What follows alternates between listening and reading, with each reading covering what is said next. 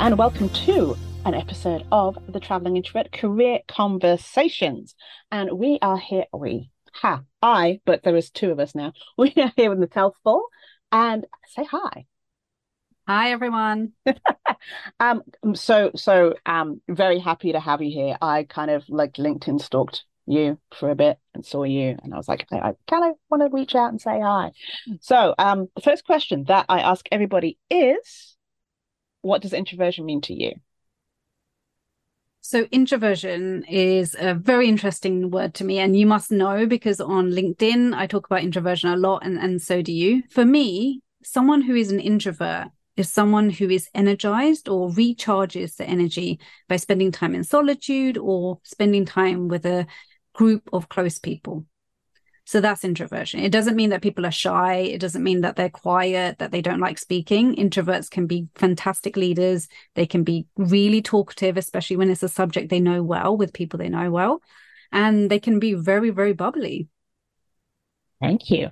Okay. So, with that in mind, I know that things have changed a little. Can you tell us a little bit about the work that you currently do?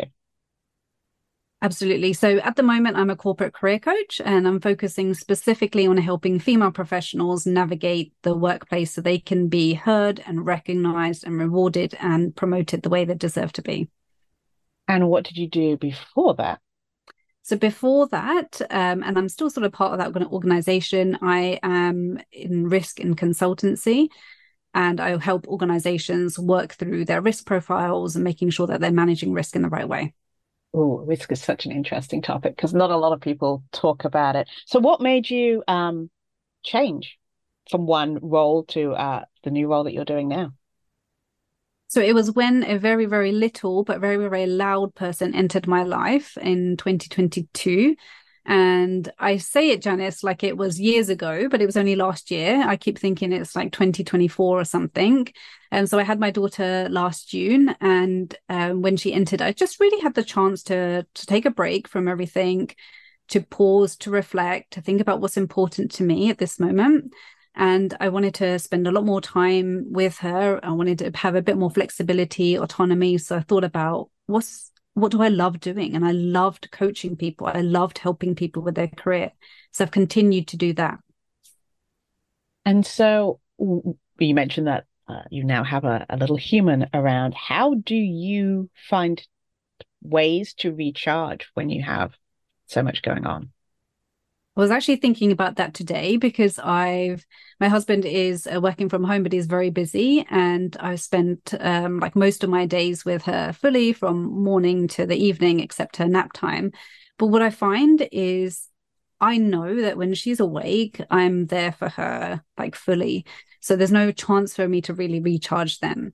But when it's her nap time and when she sleeps at night, and I'm lucky because she is sleeping really well at the moment, I just give myself the time to actually spend a little bit of time away from sort of everyone in the house, first of all. And then I sort of recharge my energy. And then spending time with my husband actually recharges me as well. So I'm quite lucky in that sense. Yeah, that's good. Um, because it's it's finding that balance. And so now with the work that you do um as a corporate coach, what are some misconceptions people might have about that role? Ah, there are two very big misconceptions, and they come from sort of both angles. So, one is that people have the misconception that a corporate career coach or any coach, actually, whether it's a life coach, etc., that they can solve everything and they can solve everything very quickly. And then the other misconception I would say is that they can solve nothing. So they really don't believe in the value of coaching. And then if we like dig into that a little bit more, the people who think that they can solve everything very quickly, it is a fact that coaches can help you solve problems a lot quicker than you may have been able to do yourself. But the thing is, what they underestimate, some of these people, is the amount of work you have to put in outside of the coaching sessions. It's not just about, you know, what you learn during that coaching, coaching session about yourself and any techniques, any methods. It's about the application of that outside of that session. And it's not only that, but it's also about feeding that back to your coach after to say what worked, what didn't work, what did you like, what really did you hate. So your coach can learn from you and can it's a bit like machine learning in that way. they can learn from you and they can give you sort of better advice that might work for you as well. And then if we think about the people who think that coaches cannot solve anything for them, mm-hmm. mostly I find that those people have not really come across the right coach for them. And it doesn't mean that these coaches weren't good or they were incompetent. I'm not talking about that at all. It's actually just, they just probably didn't click with them. There's a little bit of a difference. And that's why there's so many coaches out there as well like different coaches for different people. Absolutely. So for those people i would just really recommend them to sort of keep trying to find different people that may be better fit for them that they may really be able to be impacted by because i can speak to my experience i've had life coaches i've had career coaches as well and they've made a profound impact on my life and they've really helped me in ways that i couldn't have helped myself so I'm going to piggyback on that question. Oh, I, I loved all the things that you were saying. When in your career did you make that change to invest in yourself to get a coach, whether it be a life coach, career coach, whatever type of coach it was? But what stage of your career were you at when you made that decision? I have always been interested in self development, personal development. Um, and it was when I first became a manager, so when I first had people who were working for me, that I felt a really great sense of responsibility to be focusing on myself. Like I remember one day being really stressed at work, and then I thought to myself, oh, wait a minute, these other people are watching. I need to manage myself better. So if I've got problems, I need to talk about it with someone like a coach. And at that time, it wasn't really a coach, it was like a mentor that I had, but there was some parts where she coached me as well. It all blurred into one. So there was that. And then in my personal sort of life, there was there was points where I was going through sort of difficult periods. And that's when I opted for a life coach. So I hope you answered your question. It was, yeah, when I moved to a, a manager role and then throughout my since then I've actually worked with a few coaches. Yeah. Okay. But yeah, it did answer my question. Thank you so very much. And so, is this something that you have done on a regular basis that has helped improve your career and or business? One of the things that I've implemented a little while ago, but actually I've started to do it a lot more consistently now. I'm not sure if you've read the Atomic Habits book by James Clear, which is a fantastic book, but he obviously talks about how you can make small changes in your life to get really big impact. And at that time i was uh, trying to be more grateful. I knew that you know expressing gratitude on a regular basis can make you think more positively and can really change your thoughts and the actions you take and the outcomes you get. So i implemented a daily check-in and it was as i said more about gratitude at the beginning. So I was in the morning thinking about three things I was grateful for, and in the evening it was, you know, three things that went well, etc. But I started to expand on that, and I started to to write or even think about because if I didn't have time to write it down, I would just go through it in my head. So think about what went well, what didn't go well, why, and what can I do about it. And I found it went one of two ways. So either there was something that I could do about the situation and take an action and for those situations, I shifted my focus from what went wrong to actually acting on it. And then the other part of it was if there was nothing I can do because maybe the moment has passed or because it's really outside of my control, I really had to try and shift my focus to remembering and reminding myself it's out of my control. So, really limiting the amount I ruminated on it because I am a serial overthinker and I come from a family of overthinkers. So I don't think anyone can blame me. Uh, but I know that how much overthinking has sort of taken over my mind in the past and how much time it takes, how much effort it takes, how much energy it takes. And I'm sure you know this, Janice, because you're an introvert as well, that if for any introverts, you're you have to protect your energy. Yeah. Well, that's really interesting uh, about even if you couldn't write it down, you still went through it in your mind instead of berating yourself of, oh no, I didn't write it down, so I must stop, or I didn't get the habit, or like whatever it was. So um, that's that's really important and powerful. Is there something that you regularly say no? Well, no, it doesn't have to be regularly. Is there something that you say no to? Yeah, good question. Actually, um, if I think about what I can say no to, I don't say no to chocolate, definitely. um, okay. But I would say no to anything outside of my core values, some, anything that was going against of my core values. And my values are quite broad, so they're things like home, security, autonomy, health, etc. So I would say no to anything that was going against that. And when I knew that I was saying no because of that reason, it would just make it so much easier. I'd feel a lot less guilt. And guilt was usually the reason I would say yes many of the time. So that made a big difference to me. Oh yeah, and guilt uses up a lot, a lot of energy. Um, so you mentioned that some of the work that you do that you work with with leaders, and so do you, in your opinion, are leaders born or cultivated? I would 100% say they're cultivated. I mean, if you think it depends, you know, what we mean by the whole question. But I think if we think about anyone, like even a sports person, um, like Tiger Woods, Michael Jordan, etc., David Beckham, they're not born being great at what they do. They maybe have a certain bit of talent and they continue to work on it.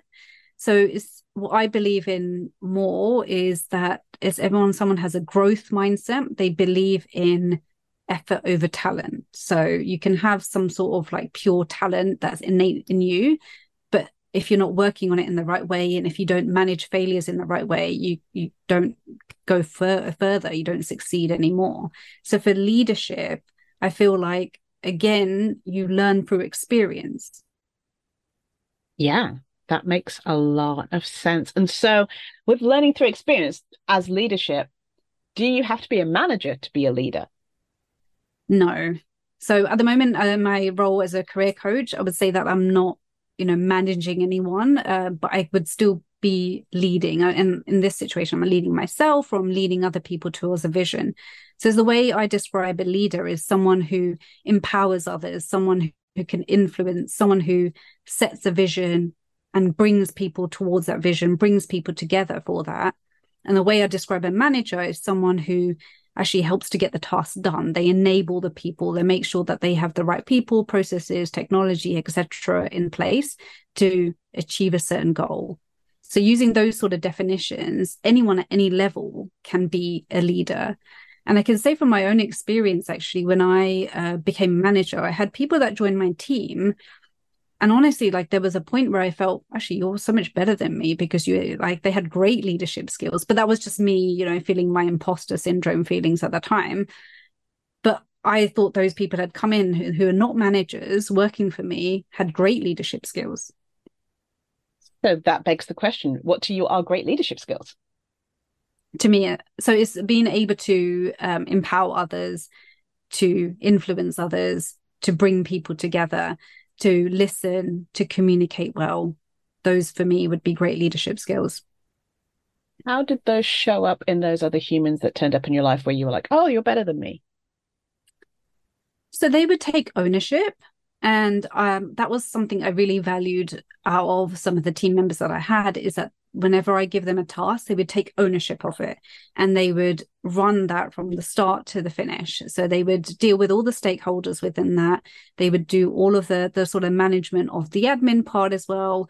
They would complete the task to the end. They would make sure that things the the, the I's were dotted, the T's were crossed, and just made sure they did a good job. And that bit of taking sort of ownership made them become a leader for that sort of bit of work, if that makes sense. Okay, yeah, Awesome. Thank you so very much. So, one kind of thing that comes up a lot is that introverts can't be leaders, introverts can't be managers. I'm sure you have thoughts about that. Yes, I know some fantastic leaders who are introverts. Um, and I would say that they're it's not that they're better at it than extroverts. Like I, I, I'm not going to be here to make that sort of statement, but it's because of the certain skills that they had because of their introversion. So they became sort of deep listeners. They were careful observers. They would reflect more. They would take into consideration sort of evidence or logic before they made decisions. So they weren't making rash decisions. They wouldn't just comply with the rest of the group. So they don't think the loudest person in the room has to be right because they know inside them that that's not the case. So they take the time. And for me, people who make sort of informed decisions and take the time is is something I, I respect very, very deeply. So that for me is like just shows that introverts can be great leaders. Awesome. Thank you. All right. So, surprise question um, before we let you go is um, in your opinion, is a, uh, a hot dog a sandwich? That is a good question. so I'm going to confess that I'm a vegetarian, so I've never eaten a hot dog, but um, I know what a hot dog is. So I would say it is a sandwich. And the reason for that is because it's, I'm going to say two bits of bread, but I know it's not two bits of bread. One bit of bread with something in the middle. But then I started thinking about burgers just now, and I don't know if I'd class them as a sandwich. So I don't want to open that. Can of worms. All right. Good job. Thank you. Can you please let everyone know where they can find out more about you and the work that you do? Of course, you can find me on LinkedIn. Uh, I post content on there regularly, and anyone can direct message me if they want to find out a little bit more about what I do. Awesome sauce. So, thank you very much. I really appreciate you um, sharing uh, your story, the things that you've done, and your opinion on things. It's it's been really interesting and I love I just love hearing people's opinions. Um, so everybody, this is Janice at thecareerintrovert.com helping you build your brand and get hired. Have a great rest of your week.